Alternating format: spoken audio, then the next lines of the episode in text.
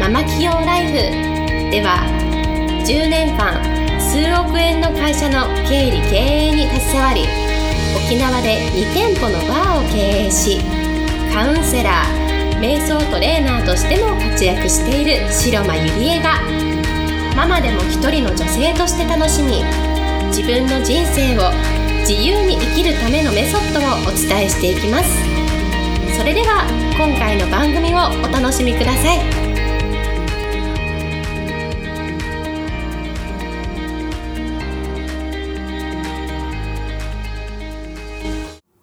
皆さんこんにちは、白間えりえです、えー、今日もポッドキャスト始めていきたいと思います。えー、今日のテーマは、本は最高の自己投資というテーマでお送りしたいと思います。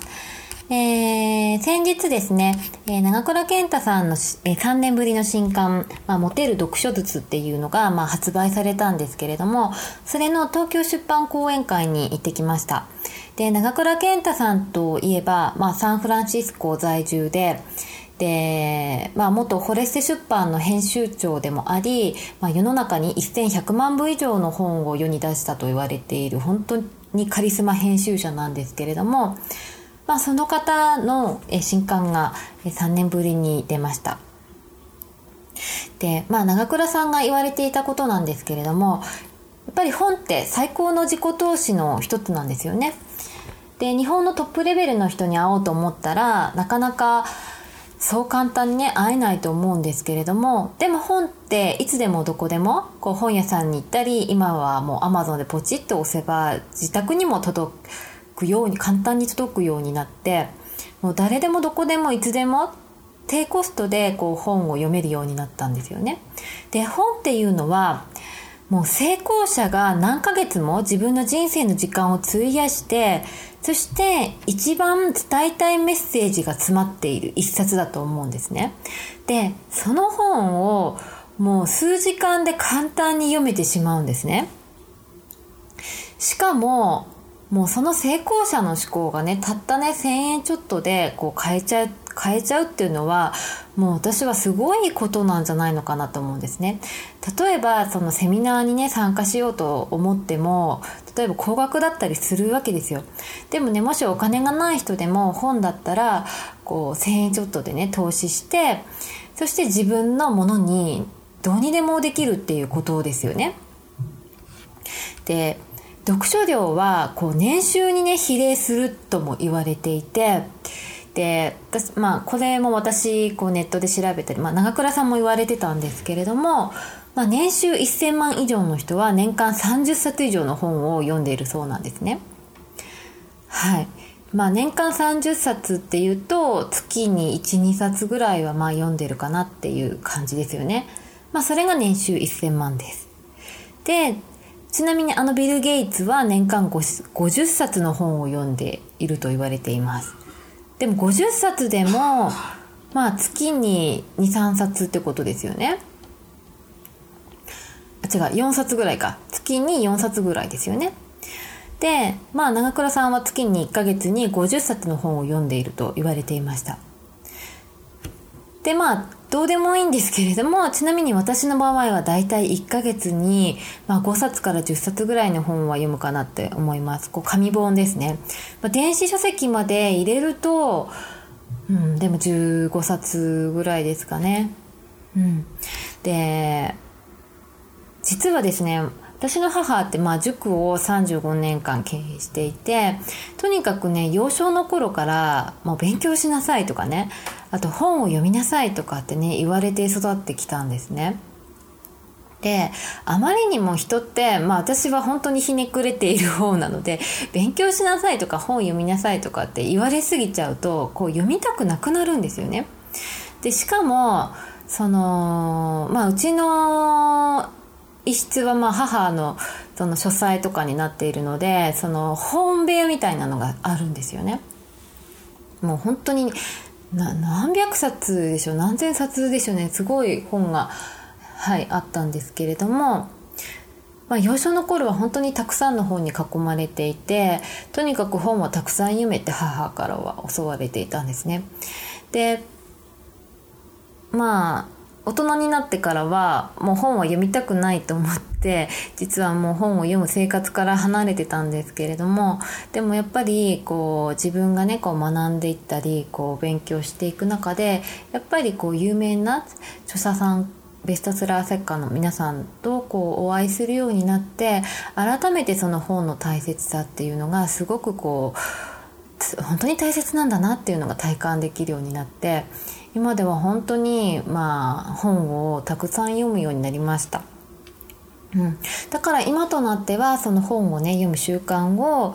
小さな頃から与えてくれた母にはとても感謝しています。はい、そして今は本当電子書籍をねこう出版する要は著者側になったわけですからこう資料集めのためとかねいろんな人のこう本をなおさら読むようになったわけですね。うん、でよくその、まあ、あまり本を読まない人でどんな本をね読めばいいのかわからないっていう人がいるんですけれども私なりに一番おすすめしている本はやはり自分を高めてくれる本を読むことなんですね。うん、じゃあ自分を高めてくれる本ってどういうことかっていうと例えば自分のねキャリアアップできる本キャリアについて学べる本は本当に読んでいて勉強になると思うんですね。例えば私だったらその経営とか起業とか自己啓発とかやっぱそういう本を読むとすごくこう自分をね高めてくれて明日も頑張ろうじゃあ日常でこういうことを取り入れてみようとかってこう高めてくれるんですよね。例えば、まあ、これをねこう聞いている人が、えー、エステ関係者の人だったら美容の本を読めばいいし健康とか美容の本を読めばいいし例えばその動画とかね YouTuber だったら動画の本を読めばいいしこう何か執筆をしている人だったらそういうコピーライティングみたいな本を読めばすごく勉強になると思うんですね。ででも不思議なことにやっぱり本ってその毎日読むんだけれどもその日の自分の感覚とかその日の自分のコンディションによってこう違う気づきを与えてくれるんですよね。で今私はですねそのまあ、モテ読っていう本を結構読み込んでいるんですけれども、まあ、1回読んで、まあ、2回読んでで今ところどころまた読んでるんですけれどもちなみに、まあ、今日の気づきは、えー、ネットワークが人生を決めるっていうページなんですね。でやっぱ今情報発信っていうのが誰もができるようになってもうインスタとかブログとかフェイスブックツイッターで誰もが本当に情報発信するようになったんですよねでどうせ情報発信するならやっぱり自分よりレベルの高い人たちに出会えるようになその発信の仕方っていうのはすごく大事になるんじゃないのかなって思うんですね例えばその本当にね自分の世界観とか指数関数を広げたいなら一人との出会いを数万人にするくらいの気持ちが必要というふうにこう書かれているんですけれども、うん、本当に私これはだ本当に大事なことだなって思っていて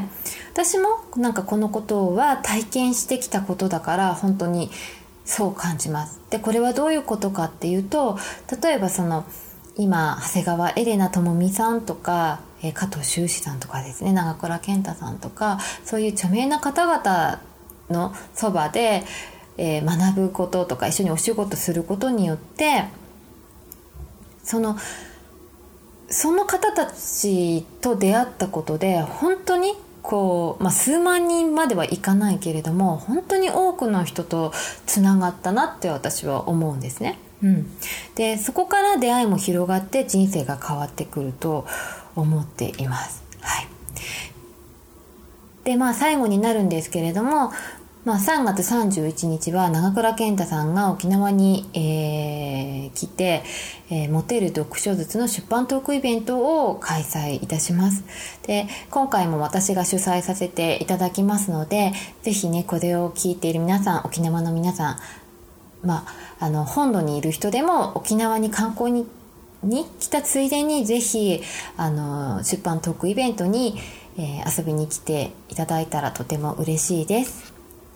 はい。それでは今日はこれで終わりにしたいと思います。また来週お会いしましょう。ありがとうございました。本日の番組はいかがでしたか？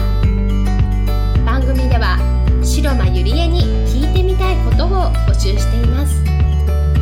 ご質問はウェブ検索で白な指へ